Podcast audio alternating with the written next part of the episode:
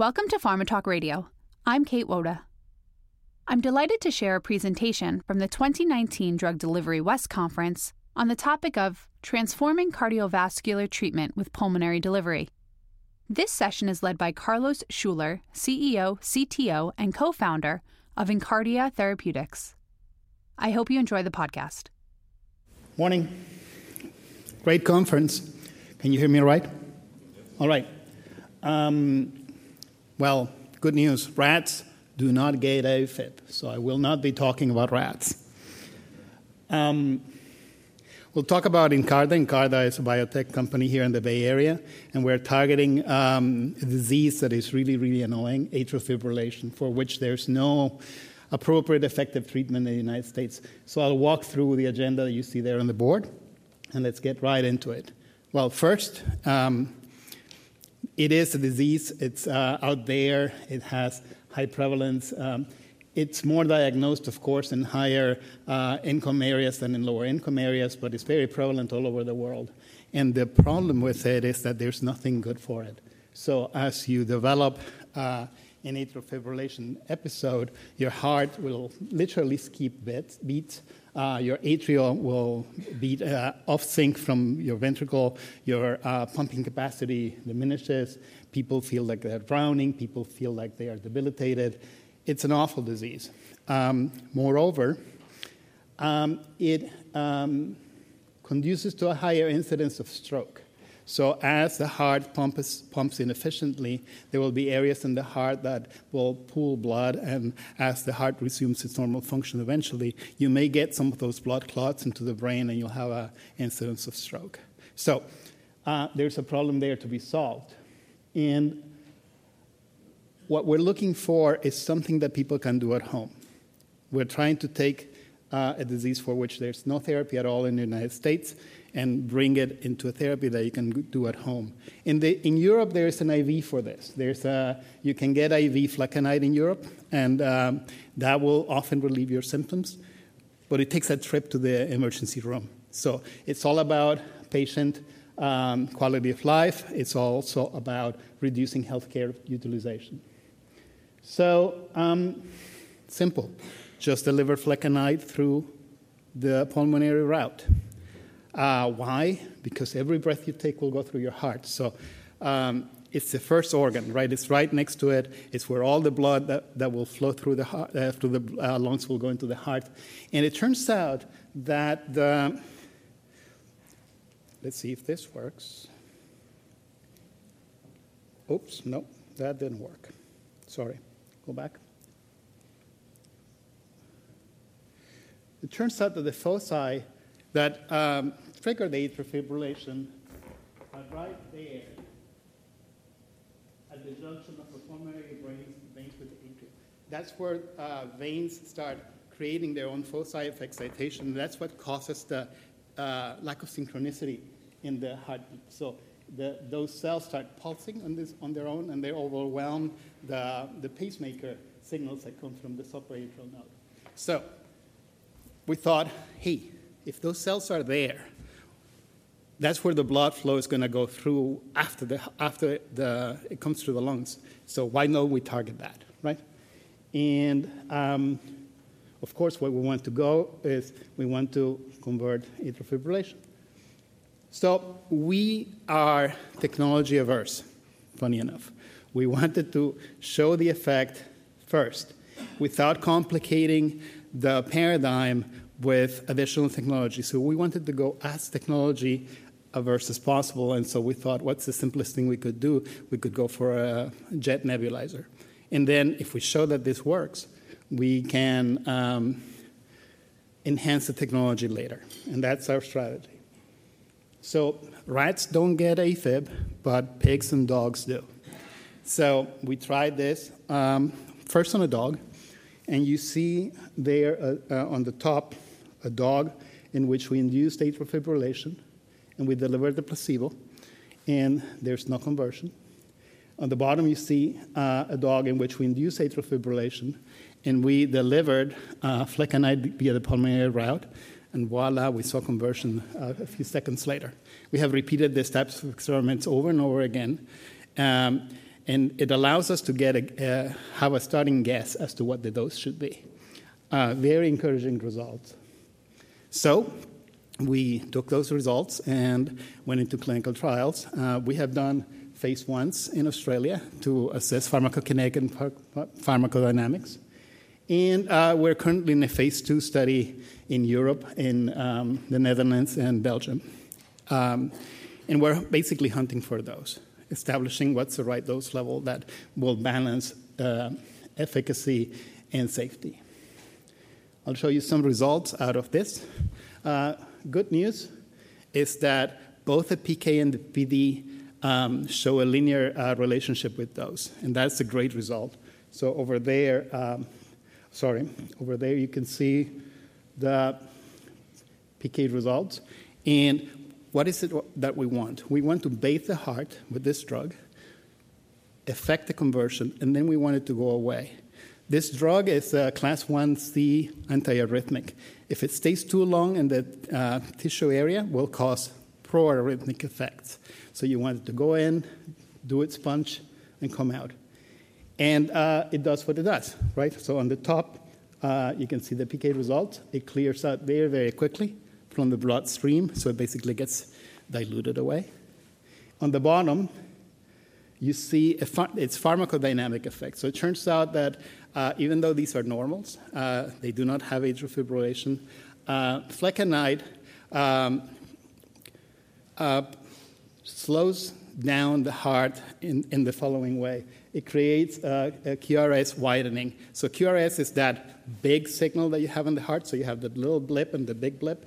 So the big blip, QRS, is those three nodes in that wavelet.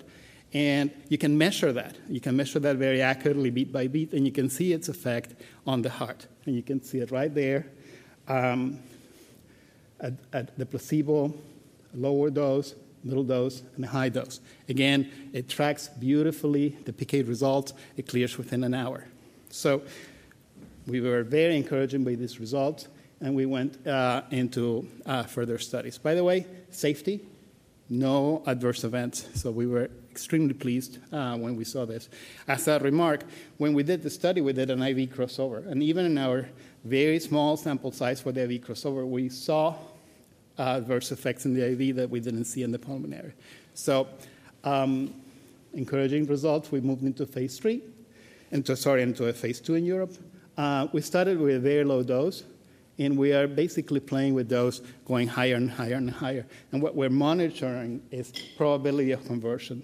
So you have uh, this is a random event. Patients present in the ER. They will have AFib you have to consent them, dose them, and monitoring in this very short period of time. And what we're looking for is do they convert or do they not convert? Um, and they do convert. Um, and it's when they do convert, they convert very quickly after the dose is delivered. So they convert within uh, half an hour of the dose being delivered. So it's, it's sort of miraculously to see. Uh, and, but what we're trying to do is enhance the dose until we get to a level that we don't see the side effects and we have maximal conversion. Um, like I said, our delivery system right now is rather rudimentary. It's basically a drug in a vial uh, delivered with a jet nebulizer. There's lots of opportunities to improve this with um, enhanced nebulizers, dry powder technologies. We'll look at all that. But for now, we're just going very simple with a simple jet nebulizer. So um, even with that technology at the level of this, we have done patient acceptance study and uh, doctor acceptance studies, and it's very well received, partly because there's nothing else. There's nothing patients can take at home. There's no way patients can give themselves an IV at home. So, in the absence of anything else, this is very well received therapy. So, um, that's where we're going. We're going first in the hospital, then at home. And um, don't know if you've been watching the news. These uh, new watches now can detect the presence of AFib. So we're thinking that this is going to create a problem for the for the medical community as they have an increased uh, number of calls.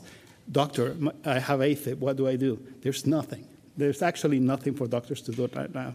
So, in the essence, in, in essence, um, the Apple Watch and all those other technologies are creating a problem which has no solution. And we're hoping to be there being the solution for that problem. So um, there's a market. And um, like I said, we're here. We are doing that. We will do a proof of concept. So human factors are essential here. So this is essentially a PK trick, right? We're trying to get in and get out quickly. If patients don't inhale correctly, it won't work. So it's all about human factors. So you see this POC study here, which is an in-hospital, out-of-hospital study for us to study how can we teach patients to inhale. Uh, it sounds simple. It's not simple. Uh, patients will not do what you think they do. Um, so this is a team, um, and we're fortunate to have a wonderful board of directors and investors in our company. And with that, um, I'm open to questions.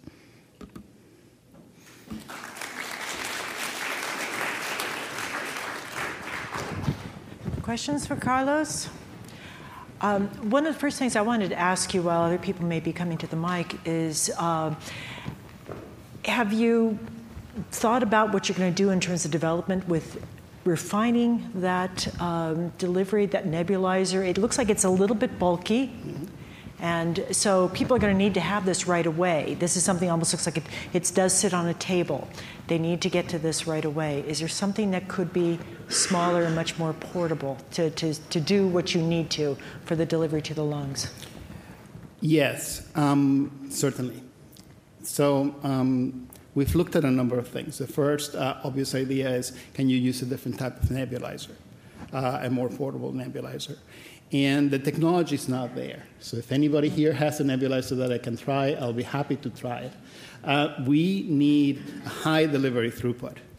And we are trying, and we are also looking for an increased concentration in the solution. So it's a combination of those two things that make, uh, for example, mesh nebulizers not uh, the best technology because they just don't deliver the throughput. You don't get the uh, aerosol um, delivery rate that you want. Um, we're looking at dry powder inhalers. Dry powder mm-hmm. inhalers uh, look like a possible solution to the problem. And uh, then you have to worry about the nuances of the molecule and how you can formulate the molecule in a dry powder inhaler. Um, and that is uh, a higher bar in terms of development costs. So yeah. our strategy right now is prove clinical efficacy and then um, improve it upon itself as it goes into the market. Okay, good. Sounds really good. Any other questions? Susie? Um, I'm curious, as you guys uh, consider optimizing the delivery, as you just suggested, how will you approach comparability of the, you know, safety and efficacy of your drug um, clinically? Well, in the U.S., it's easy because there's nothing to compare it with. how, Europe, how will you compare it back to the, the trials that you're doing now, I suppose, to establish that you're getting similar exposure, um, oh. that you haven't altered? We, we are fortunate that we have a very good surrogate marker. So that QRS widening marker that I showed you, uh, even though it's a ventricular marker, it is uh, in the same organ, right? It's right next to the, to the atrium. So um, in, in most studies, if you can show a PK/PD correlation, which is very well established for the IV of this product, for the IV version of this product in Europe, um, you can make that leap. Uh, so uh, we're hoping, knock on wood, that that is a convincing argument. Okay. One, one last question? Yes, I really enjoyed your talk. Uh, can you talk a little bit about the window of time that this therapy makes sense to use? In other words, if someone presents with atrial fibrillation, is there a time when after which you're like, no, our therapy is not going to work? Yes. Um, so you should not uh, treat a patient with atrial fibrillation after 48 hours. Uh, after 48 hours, the, the, probability of the patient uh, suffering a stroke as a result of the treatment increases very rapidly. Um, so um, that's the medical guidance right now. Do not treat after 48 hours without giving an anticoagulant and making sure that that anticoagulant is in place. Now, what we're trying to do is reduce that from 48 hours, which is the time scale that takes you to get to an emergency room, right. to a few minutes, right? So, um, within a and, and, the, and the interesting thing, there's a couple of interesting things about AFib. Number one is that uh, effect. Uh, of time, right, that, that it gets uh, more and more risky for yourself in terms of stroke uh, as, as time progresses. But the other thing that is very interesting about AFib is that the longer you are in F- AFib, the more likely it is that you're going to be in AFib again, yeah. and the more difficult it is to convert. So we are uh, hoping that that effect bears out to be true and that because we're going to treat within a few minutes of uh, the incident, um, we'll have a higher efficacy even than the IV because it's given right away. Super. Thank you. We hope you enjoyed the discussion. For more information, visit theconferenceforum.org. Thanks for listening.